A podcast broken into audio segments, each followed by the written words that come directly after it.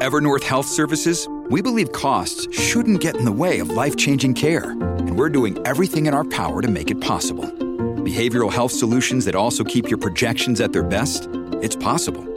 Pharmacy benefits that benefit your bottom line? It's possible. Complex specialty care that cares about your ROI? It's possible. Because we're already doing it. All while saving businesses billions. That's Wonder made possible. Learn more at evernorth.com/wonder.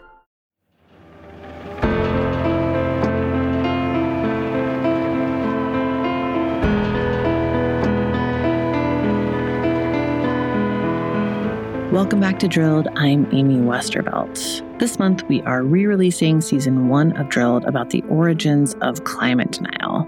That's because a new peer reviewed study in the journal Science has just been published showing that scientists working for Exxon in the 70s and 80s predicted climate change with alarming accuracy. I spoke with the lead author of that study, Geoffrey Supran, about how the media has reacted to it and where he plans to turn his attention next.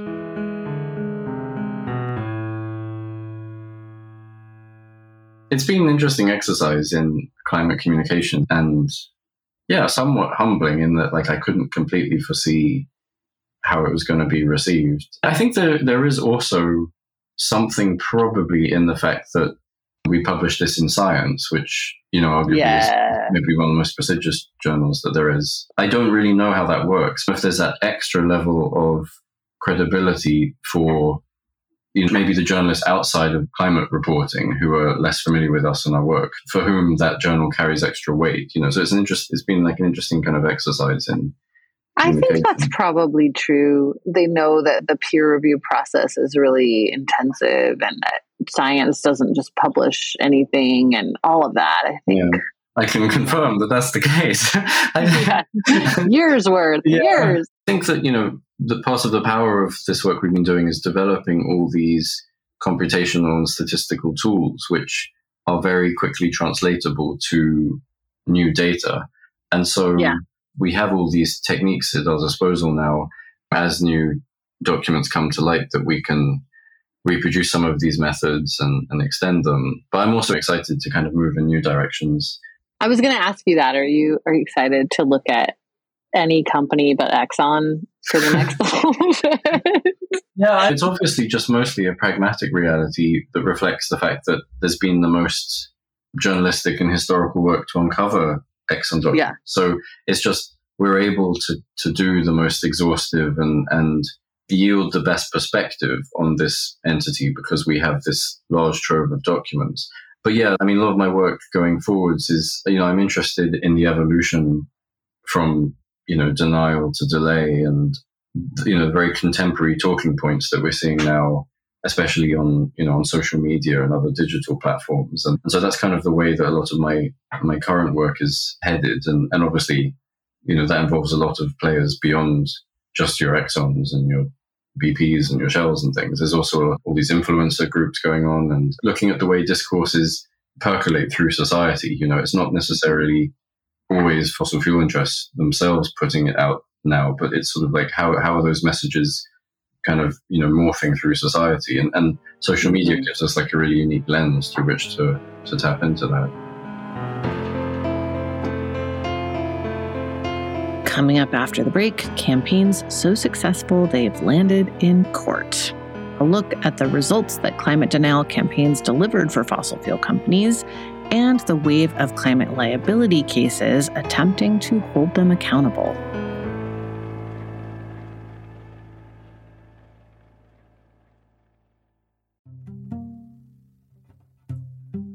Hi, it's Amy here, and I'm excited to tell you about a new podcast from APM Studios and Western Sounds called Ripple. Such a good idea, this show.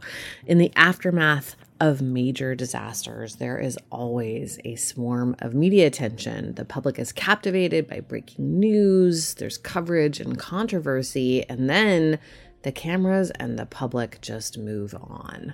But the stories are not finished. Ripple is a new series investigating the stories we were told were over. In season one, the reporting team traveled hundreds of miles across the Gulf Coast to learn the ongoing effects of the 2010 Deepwater Horizon oil spill, which are still impacting many coastal residents more than a decade later. You can listen now to Ripple wherever you get your podcasts.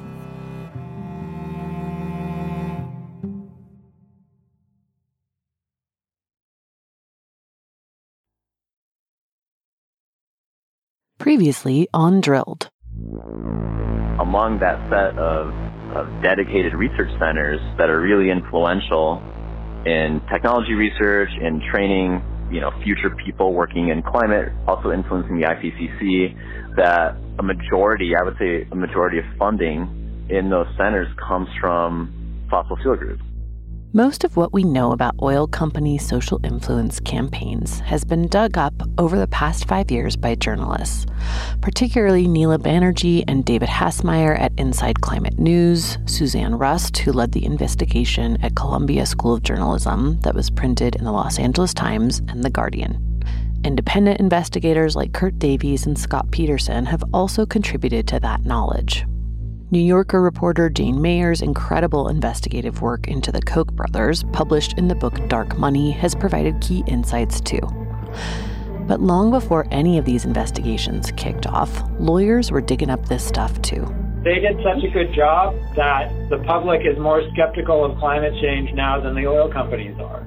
As a means to change the public's perspective on things, I think they may be very valuable. That's, that's my opinion. It's just like if we could get the public to say, yeah, you know what, there really was a lot of damage done, and yeah, yeah, we're part of it, but we, we certainly weren't in a position to make these educated decisions the way that people at Exxon or people in other oil companies were. They were fully aware. Not unlike big tobacco, the oil companies here, their internal documents make the case of their knowledge and their cover up. We recognize that global warming is a serious issue, and, but this kind of lawsuit is counterproductive and it's just legally flawed.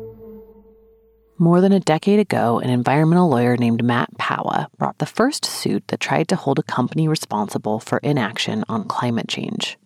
He represented a group of states against a group of utilities in a case known as Connecticut versus AEP. He went on to represent some of the country's first climate refugees, people displaced from the village of Kivalina in Alaska by melting ice caps and rising seas. You can get a sense of Pawa's passion for using the law to do something about climate from this speech he gave at the Center for the Study of Responsive Law back in 2016. In 2007, the Intergovernmental Panel on Climate Change said that climate change was already killing 150,000 people per year nonprofit organizations have put the figure higher at more like 400,000 per year and said that by 2030 it could be killing 700,000 people per year. Pawa has been litigating against Exxon in particular for well over a decade. Here's why. Exxon scientists researched global warming in detail in the ni- late 1970s and early 1980s. The scientists found that the level of CO2, carbon dioxide, the main greenhouse gas, was increasing in the atmosphere. And they said that the overwhelming, their word, overwhelming opinion of scientists was that the source of this problem was the burning of fossil fuels, their main product. They declared, the in house scientists, in 1982 that, quote, a clear scientific consensus has emerged that a doubling of the carbon dioxide from pre industrial levels would result in an average global temperature increase of about 3 degrees Celsius, which would be an unprecedented and rapid increase in a mere 100 years. They said that there was, quote, unanimous agreement in the scientific community that a temperature of increase of this magnitude would bring about significant changes in the Earth's climate. Those early cases failed, but they did uncover some documentation of what oil companies knew and when, and they enabled lawyers like Pawa to see what worked and what didn't. In the years since, not only have journalists and activists uncovered documentation of what oil companies knew and when, and what they did to suppress that information, but also science has evolved. Scientist Richard Heede conducted a comprehensive study of emissions from the Industrial Revolution to now and was able to connect a majority of CO2 emissions to just 100 companies, which he termed the carbon majors. Other scientists have published new studies too, connecting particular damages to climate change as part of an emerging field known as attribution science.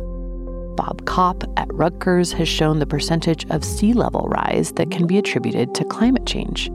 From there, then, scientists at Climate Central were able to pinpoint precisely how much of the damage inflicted by Superstorm Sandy was attributable to climate change. $2 billion out of the $12 billion in damages. Peter Frumhoff at the Union of Concerned Scientists has also conducted research in this realm. He's looked at the correlation between climate change and human mortality related to extreme heat waves. And ironically, the success of the oil companies' social influence campaigns are real strength to these cases. Marco Simons with Earthrights International is representing a group of cities and counties in Colorado that are suing oil companies to cover the costs of fighting increasingly intense wildfires they did such a good job that the public is more skeptical of climate change now than the oil companies are. That's true. Chevron attorney Ted Boutrous has been presenting on behalf of all the oil companies in these suits. It's a solid pick because there are no documents floating around out there about any climate science Chevron conducted way back when. He regularly cites the industry's alignment with the Intergovernmental Panel on Climate Change, the IPCC, and instead of contrarian theories, he often says things like this. We recognize that global warming is a serious issue, and but this kind of lawsuit is counterproductive and it's just legally flawed. Simon says that's too little, too late. The oil companies, you know, wrap themselves in the mantle of the IPCC. So they are, you know, at least publicly fully on board with sort of established climate science at this point. But their disinformation campaign in years past was so successful um, that you know still an alarmingly low percentage of the American public even you know agrees that sort of human caused climate change is happening mm-hmm. and that fossil fuels are the cause of it, let alone with the urgency of the need to address it. Um, so yeah, they are. You know, their their campaign was unfortunately um, incredibly successful in you know misleading the public and in delaying by decades the action necessary to avert and respond to catastrophic climate change. As Simons and Pawa and others have brought this second wave of climate liability lawsuits, representing cities, counties, and states against the oil companies, their strategy has shifted. They're focused more locally. They make use of attribution science and they hammer home the point that information was kept from the public and regulations were actively stopped. In filing these suits in state court rather than federal court and attempting to hold companies accountable for the financial cost of adapting to climate change, a cost currently shouldered by local taxpayers, these suits seem more winnable. Here's climate law expert Ann Carlson from UCLA explaining. Particularly for those cases filed in California and states like New York, the doctrine of nuisance is very plaintiff favorable and in particular, the information that defendants knew um, that, that uh, climate change was occurring and then engaged in concealment efforts and campaign efforts to try to dissuade the public is relevant to the question of whether they are liable for nuisance.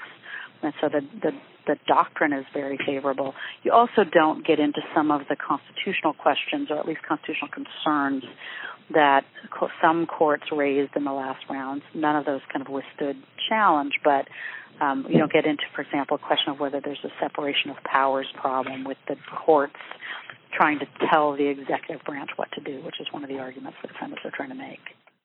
These cases are proving to be an effective tool for educating the public, politicians, and the courts.